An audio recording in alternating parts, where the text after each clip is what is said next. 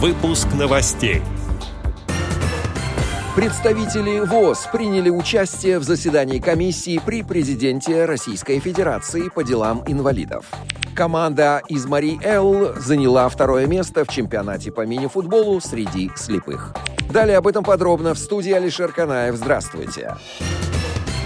29 сентября 2021 года состоялось заседание комиссии при президенте Российской Федерации по делам инвалидов, сообщает Медиа ВОЗ. Одним из вопросов повестки дня заседания стало обсуждение мер по совершенствованию системы организации по своевременному обеспечению инвалидов качественными техническими средствами реабилитации, в том числе с использованием электронного сертификата. Представители ВОЗ отметили, что во многих случаях инвалидам поставляет технические средства общего назначения, без системы адаптации функционала, поэтому необходимо осуществлять контроль качества технических средств реабилитации, приобретаемых инвалидами по зрению с использованием электронного сертификата. Также было предложено создать механизм государственно-общественного контроля качества технических средств реабилитации на этапе инвалид-торговля.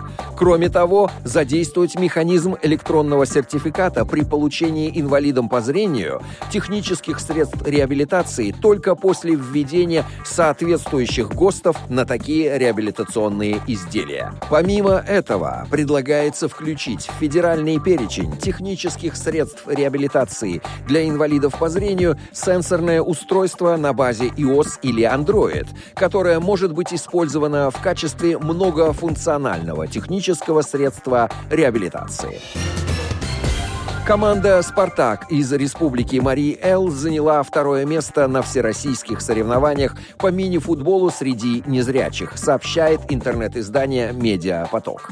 Соревнование проходило в спортивно-оздоровительном комплексе «Сатурн» города Раменская Московской области. Команда «Спартак» из Республики Марий-Эл стала второй, уступив лишь команде из Москвы. Министерство молодежной политики, спорта и туризма Республики Марий-Эл поздравляет поздравляет спортсменов с заслуженной наградой и желает новых побед.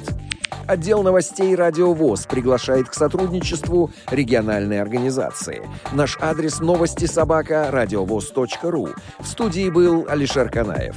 До встречи на «Радио ВОЗ».